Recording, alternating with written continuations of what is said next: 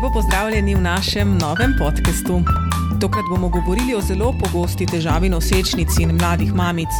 Tiste, ki ste že rodile, ste gotovo že slišale ali celo same imele izkušnjo z diastazo rektusov, se ta proti koncu nosečnosti doleti več kot polovico nosečnic.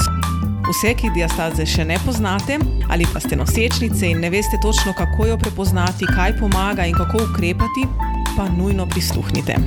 Moja sogovornica je namreč Darija Šćepanović, doktorica fizioterapije, podpredsednica sekcije fizioterapevtov za zdravje žensk in nosilka predmetov fizioterapija za zdravje žensk in fizioterapija pri motnjah funkcije medeničnega dna na Fakulteti za zdravstvo. Kot fizioterapevtka je tudi že deset let zaposlena na Ginekološki kliniki v Ljubljani, zato je gotovo najboljši naslov za vsa vprašanja glede diastaze. Doktor Šćepanović, lepo pozdravljeni. Najlepša hvala, da ste si vzeli čas za nas. Hvala za povabilo. Pa začniva tako pošolsko, bi rekli. Kaj je pravzaprav diastaza rektusov? Diastaza recti abdominis, kot se strokovno reče, je prekomeren razmik premih trebušnih mišic vzdolž linee albe oziroma rečemo ji bela črta. Torej, obe polovici preme trebušne mišice se razmakneta, lahko se razmakneta po celi dolžini, se pravi od prsnice do sramnice, lahko samo v enem delu nad popkom, lahko samo pod popkom, lahko pa samo v popku. Torej, diastaza je nekaj, kar je sicer fiziološko v nosečnosti, trebušne mišice grejo nekje dva do tri centimetre fiziološko narazen, ker se pač maternica veča, kar je pa več od teh centimetrov, pa govorimo že o patološkem razmiku.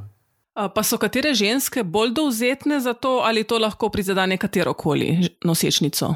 Ja, zdaj, ko sem govorila o fiziološkem razmiku, praktično do tega pride pri skoraj vsaki nosečnici, potem o tem patološkem, pa so nekatere, ki so morda bolj dovzetne kot druge. Zdaj, različne študije različno ugotavljajo te dejavnike tveganja, če tako rečem.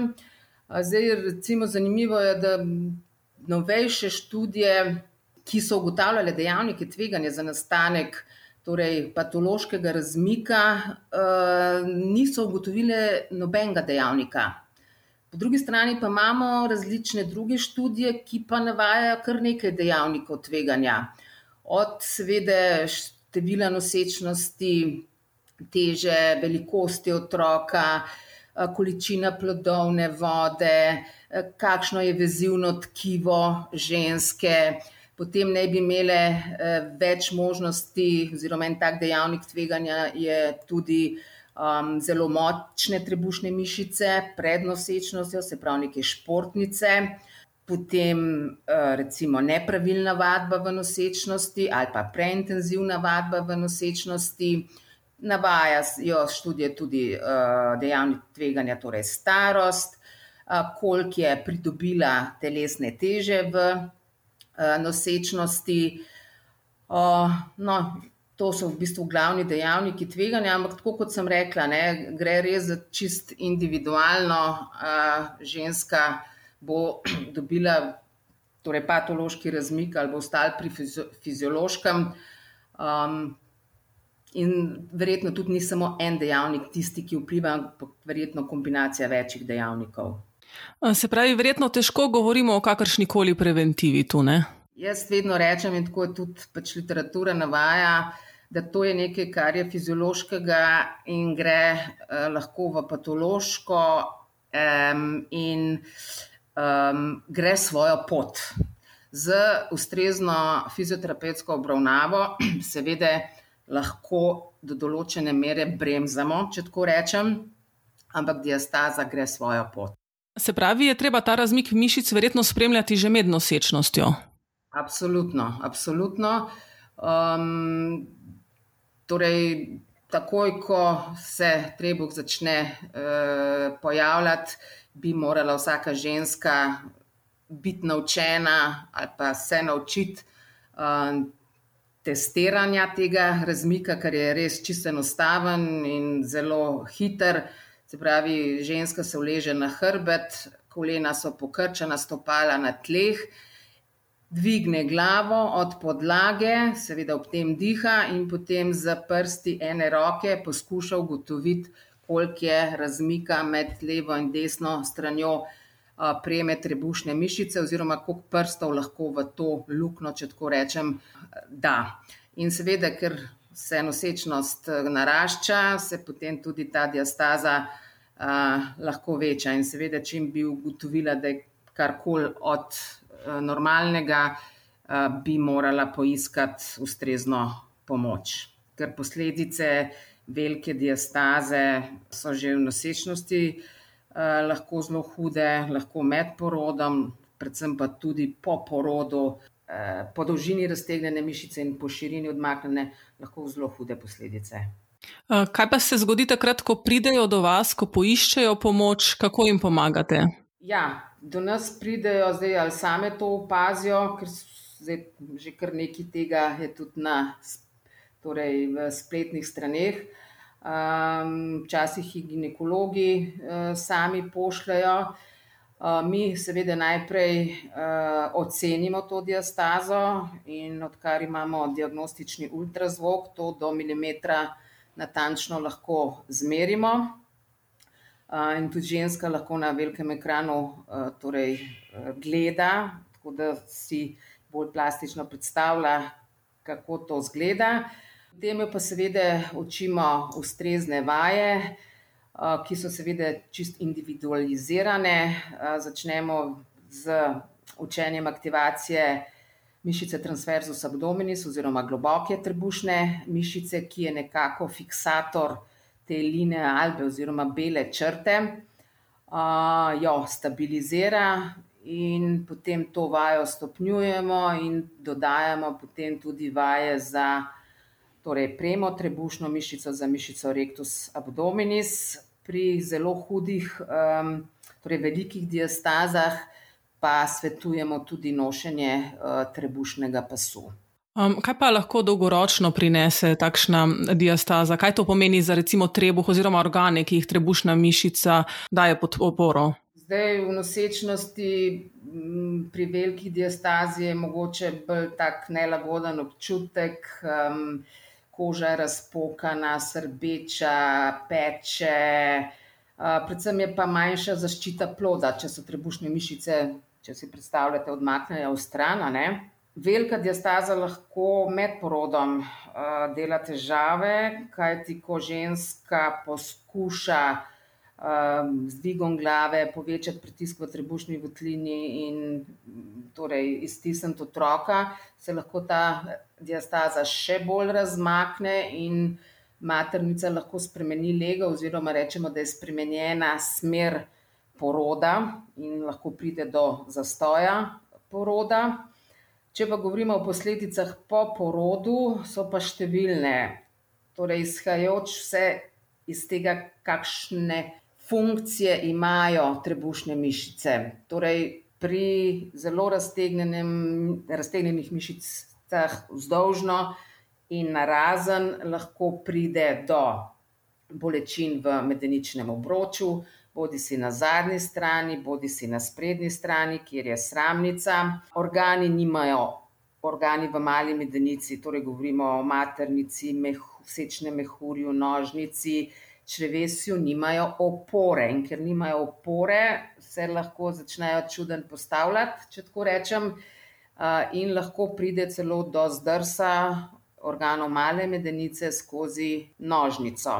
Eh, lahko, ker imajo spremenjeno lego, pride tudi do eh, nehotenega uhajanja urina, do nehotenega uhajanja blata. No, potem so posledice seveda tudi v eh, smislu torej, grdega estetskega videza, čeprav nas kot fizioterapevte to najmanj skrbi, a ne? Ampak za žensko je pa to, verjemte mi, kar bom rekla, eh, prva točka dnevnega reda oziroma tista posledica, ki je za njo ta trenutek najbolj uh, moteča. Nas pa predvsem seveda zanima sama funkcija in pa seveda posledice te slabe funkcije trebušnih mišic.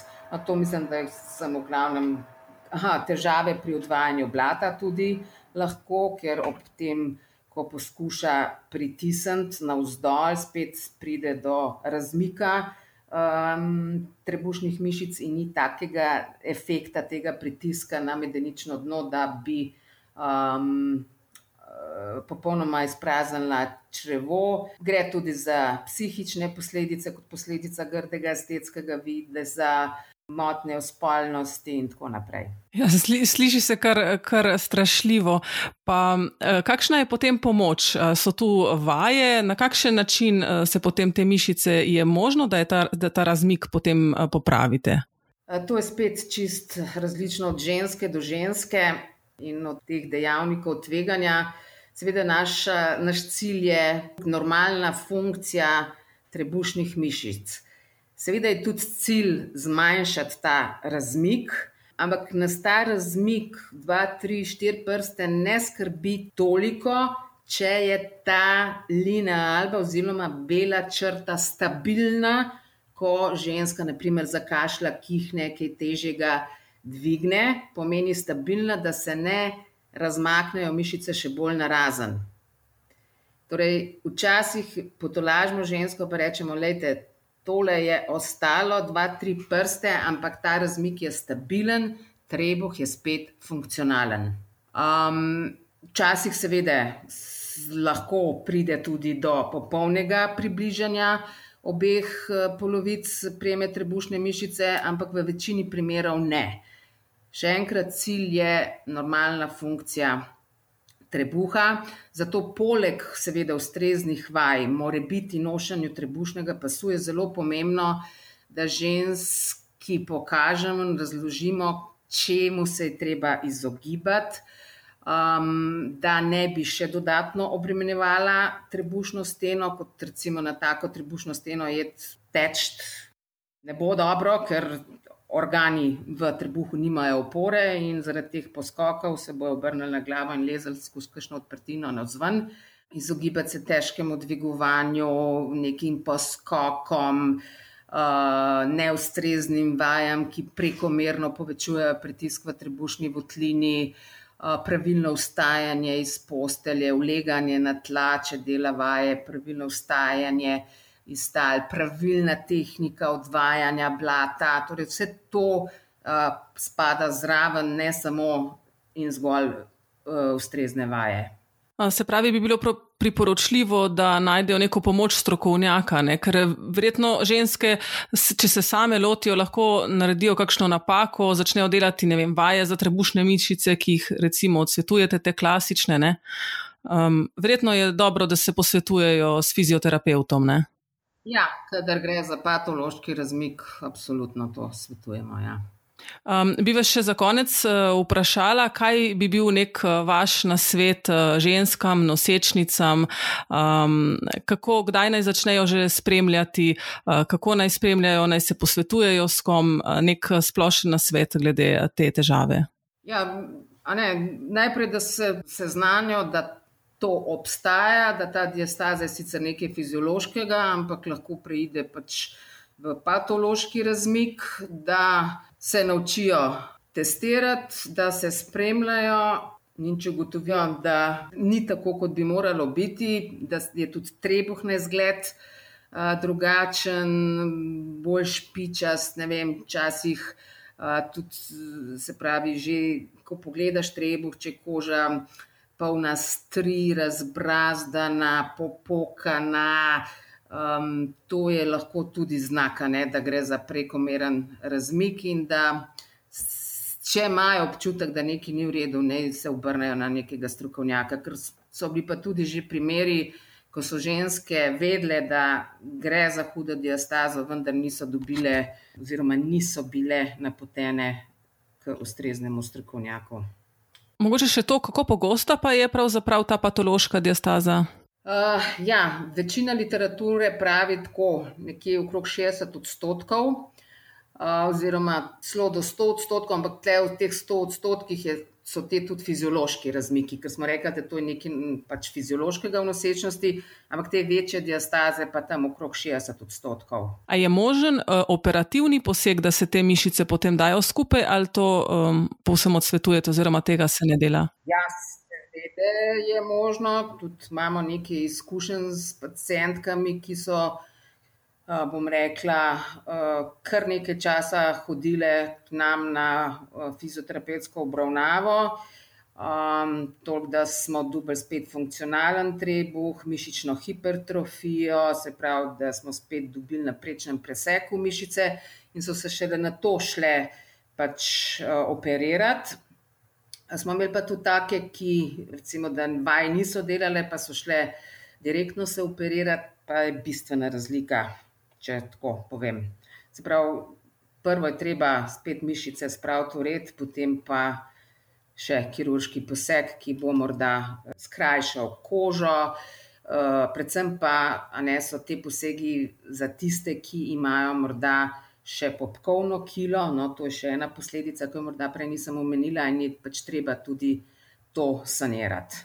Gospa Šćepanović, najlepša hvala, da ste si vzeli čas za nas, da ste nam vse to razložili. Um, je morda še kaj takega, kar vas nisem vprašala, pa bi bilo dobro, da povemo? Ja, morda to, da predno uh, grejo k nekemu tako imenovanemu strokovnjaku, da se prepričajo, ali je res strokovnjak na tem področju. Ja, tu se absolutno strinjam z vami, zato, drage poslušalke, ne glejte število sledilcev, pač pa se pozanimajte, kakšno strokovno izobrazbo ima oseba, preden ji v roke zaupate svoje telo. Tako je, tako, tako. Najlepša hvala še enkrat in vse dobro vam želim, pa se slišimo še kdaj. Hvala lepa še enkrat za povabilo in lepo pozdravljeni. Mi, drage poslušalke in poslušalci, pa se slišimo zagotovo že prihodnji teden. Naslišanje.